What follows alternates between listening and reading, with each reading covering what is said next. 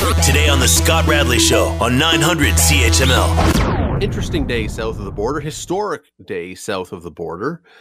The House just voted within the last hour or two to uh, 232 to 197 to impeach Donald Trump. Of course, the second time Donald Trump has been impeached. Now the question becomes well, that's part of the question. What now? Because as you know, there's not a lot of time left in this presidency. What now? Elliot Tepper is a professor emeritus of political science at Carleton University who has agreed to jump in at a very last minute here, and, and we really appreciate it, Elliot. Thank you for your time tonight. Oh, you're very welcome, Scott. This very minute, uh, as we were about to launch this uh, this uh, conversation, Nancy Pelosi signed the article of impeachment. So it's an well, historic it, moment. It is. It is a historic moment, and it's unquestionable that this makes a statement. I, I don't think anyone would argue against that. Um, the question is, there's only about 150 hours left in Donald Trump's term, maybe less than that now. Um, the Senate isn't scheduled to reconvene until the day before Joe Biden's inauguration. It seems unlikely they could remove him from office. So it makes a statement, unquestionably. Does it make a difference, though? That's been the argument. Uh, if you've been, as you you you possibly have been too busy to watch the debates on the floor of the House today, but that's really been uh, the crux of the arguments back and forth. So why are you bothering? Uh, he's out of office anyway. Say the Republicans. I mean, they've said a lot of things, uh, but uh, that's that's the core of their main argument is it's time to heal. This is from from a party that's been pouring on the division for a long time. But uh, it's time to heal. We have to move on. This just divides the country. Why bother? He's out of office anyway. So this is really vengeance. One of the Republicans uh, on the floor of the House today said, "Look, you've already got it all. You've won the House." You've won the Senate. You've won the presidency. So this isn't about justice. It's about vengeance. But the Democrats uh, and a number of Republicans, as it turns out, have said there has to be accountability. This is an issue of uh, nobody is above the law. We have had something extremely serious here. Remember, these same people, these are, these are the people who were cowering under their desks just a week ago today. This is a you and I talked about it. We did. Yes, we so, did that night. Th- that very night. So there there was a terrorist attack on on the capital of of the United States. These are the people who were the targets of it, and they've uh, said overwhelmingly now uh, it's it's a done deal that nobody is above the law. If there's been an incitement to this violence, if there's been an attempt to tell people to overthrow the government, remember they were trying to stop the vote uh, of, of the electoral college, then it has to uh, there has to be a there has to be an accounting. This is the accounting. We've signed it. Where ten Republicans have joined in, and interestingly, Scott, not just ten who signed, but there were several others who said, "Well, we're not going to sign. We're not going to vote with you on this, but uh, we think, and this is including the." Um, the minority leader in the House, the, the, the number one Republican, said, "We believe the United, the, the President of the United States is guilty of in, incitement, but I'm not going to sign on to an impeachment. So there is a bipartisan, to a point, uh, agreement that the president has to be held to account because nobody is above the law ever. And, and, look, and I think that's a very, very valid point. Um, absolutely. And this was a, this was an ugly. You know, you and I talking last week. That wasn't the ugly part. It was it was what inspired the discussion that was ugly. You mentioned a word though that I, I find fascinating, and that is vengeance. And um, unquestionably, Elliot, it's unquestionable that from the moment Donald Trump was elected, that many Democrats have seen him as an illegitimate president and have sought ways to get him out of office. And now he's gone and handed it to them in the last days of his presidency. But is this, you know, when you talk about the idea of healing or trying to bridge gap, bridge divisions or whatever, is this going to just inflame those who voted for him, maybe once, maybe twice, and have always believed this was always just about getting him out of office? The particular uh, charge here is that whatever you might have thought up until the day of the election, his unwillingness to accept that he was legitimately defeated and that he propagated a falsehood, uh, which has been, you know, 50 states certified the results of their own elections uh, uh, through their own processes, and it was litigated and recounted.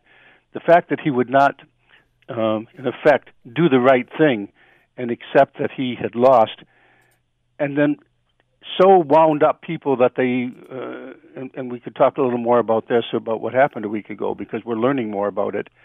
Uh, even if you supported him up until then, say a lot of these Republicans, we can't support him when he will not uh, accept the reality of his defeat and works to overturn the will of the people.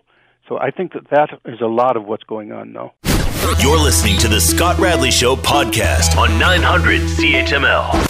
Okay, so we've done this, as you said, right when you came on the air. Nancy Pelosi was signing this. We get to the nuts and bolts of this now, which is where this can get really interesting and really complicated because of the time frame of this. Again, so close to the end of his term. Uh, incoming Senate leader Chuck Schumer said today that he hopes to hold the Senate trial in half a day and then get on to other business and get on with things. Typically, in the past, impeachment trials have taken weeks and weeks. Yes, the what what happens now? Well, we should continue with the I think why this is being done now, which was the question you raised. And so, what you know, he's going to be gone. Why bother? Uh, part of it is, you know, nobody's above the law, and if you in, do encourage uh, uh, incitement to for an insurrection, you, there's a penalty. But there's a practical side to it, in that as it's now coming out, everybody's getting quite a civics lesson here. That's true. After the impeachment, uh, if remember the impeachment is just a bill of particulars; it's a charge sheet. The Senate now has to hold a trial.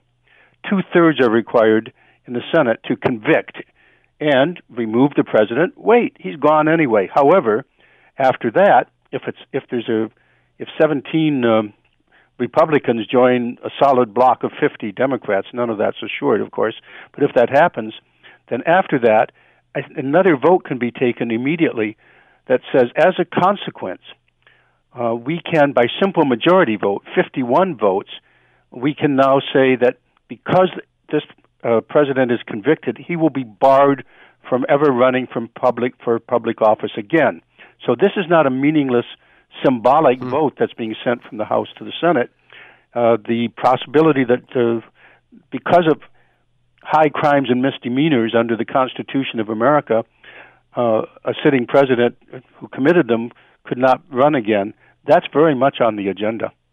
I do wonder, though, whether um, what Schumer has suggested, even though they may yeah. find those 17 Republicans, if that's not also dangerous, because if you do something in a you know a slapdash way that shows yes. almost disdain, it, it, seems to me you undercut the credibility of the whole thing and make it look like it's just a way to stick the knife in. Right. The uh, to, so to continue on that on the process side, once uh, once an article of impeachment reaches the Senate floor, that is from the House to the Senate, the what the charge sheet goes for trial.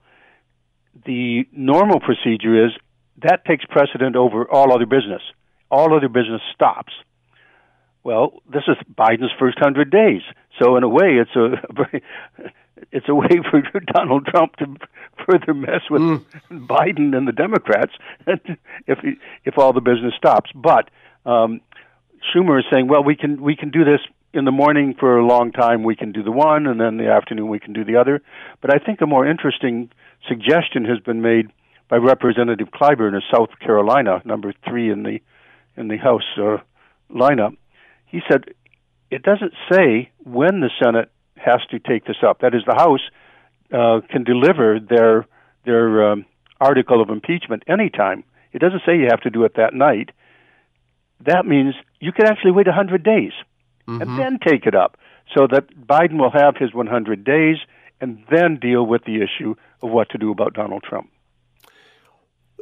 I was going to ask you the question, and I don't think you have any way of knowing this, so I'll, I'll skip the the obvious question, which was, does this um, bring down? Does this reduce political temperatures in the states? I, am not sure it will. I'm not sure it won't. But l- let me go this way. Um, does this, because of the timing of this, and because again of the the belief that some have that the Democrats have wanted to get Trump, and and he, he sure handed them the opportunity, does this turn impeachment? into just another political weapon? In other words, are we going to start seeing this be used more often, even as as revenge almost against the next president when the Republicans get a chance? Well, this is there's a serious danger of that because there were hardly any impeachments until fairly recently. Remember, uh, Nixon resigned rather than be convicted. He was about to Republicans in the Senate and, uh, and others went to him and said, "Sir, you're going to lose this," and so then he resigned. But Clinton then was impeached over an indiscretion with a young woman, an intern. Well, that's compared to uh, incitement to to overthrow the government of of the country is rather a minor charge. But uh, he was acquitted, of course, in the Senate, and went on to uh, when he left, he, he was more popular than Donald Trump ever was in his presidency. His popularity actually went up before the end of his term. But there's a possibility that impeachment will become much more frequent. And uh, one of the striking things about the first impeachment was just how inconsequential, to me, uh, speaking as a political scientist, how incon- uh, inconsequential it was. It's supposed to be really a major, somber sure, moment sure. in American politics. You know, the ultimate weapon, so to speak, of the Constitution. And it was, you know, a speed bump. It was it was you know like Wednesday or something. It was yeah. it was not a serious moment in American politics, but now the second one is a more serious one, and perhaps because the charges are so serious. Elliot, I got to jump in. I only have 10 seconds left, So, and I just wanted to ask you this very, very quickly. We've heard talk about pardons, even Donald Trump pardoning himself. If he was to do that, is that only against criminal charges, or could a pardon for himself, if it would work, because nobody knows if it would, could that also end the Senate trial? Apparently not. Uh, the the that's been asked by uh, to the experts and people who really study this as constitutional experts say no, uh, that it's for the a different different category of crime. So both higher and lower, that is higher in terms of he can't be acquitted uh, for the impeachment, but lower that he can only be acquitted for federal crimes. Anything at the state level would continue, and there's a lot of those, particularly in the state of New York, in Manhattan, that he will still have severe legal troubles no matter what. Elliot Tepper, Professor Emeritus of Political Science at Carleton. I do really appreciate you jumping in at such late notice. Thanks for your time, as always. Oh, you're very welcome, Scott. We, we, you and I are living through history. Last Wednesday and this Wednesday, what a time to be uh, having these conversations. well, we'll talk to you next Wednesday. Yes, well, actually, it's the it's the inauguration. So There who you knows? go. Who knows? Maybe so. Th- thanks so much for the time, as always. Take care.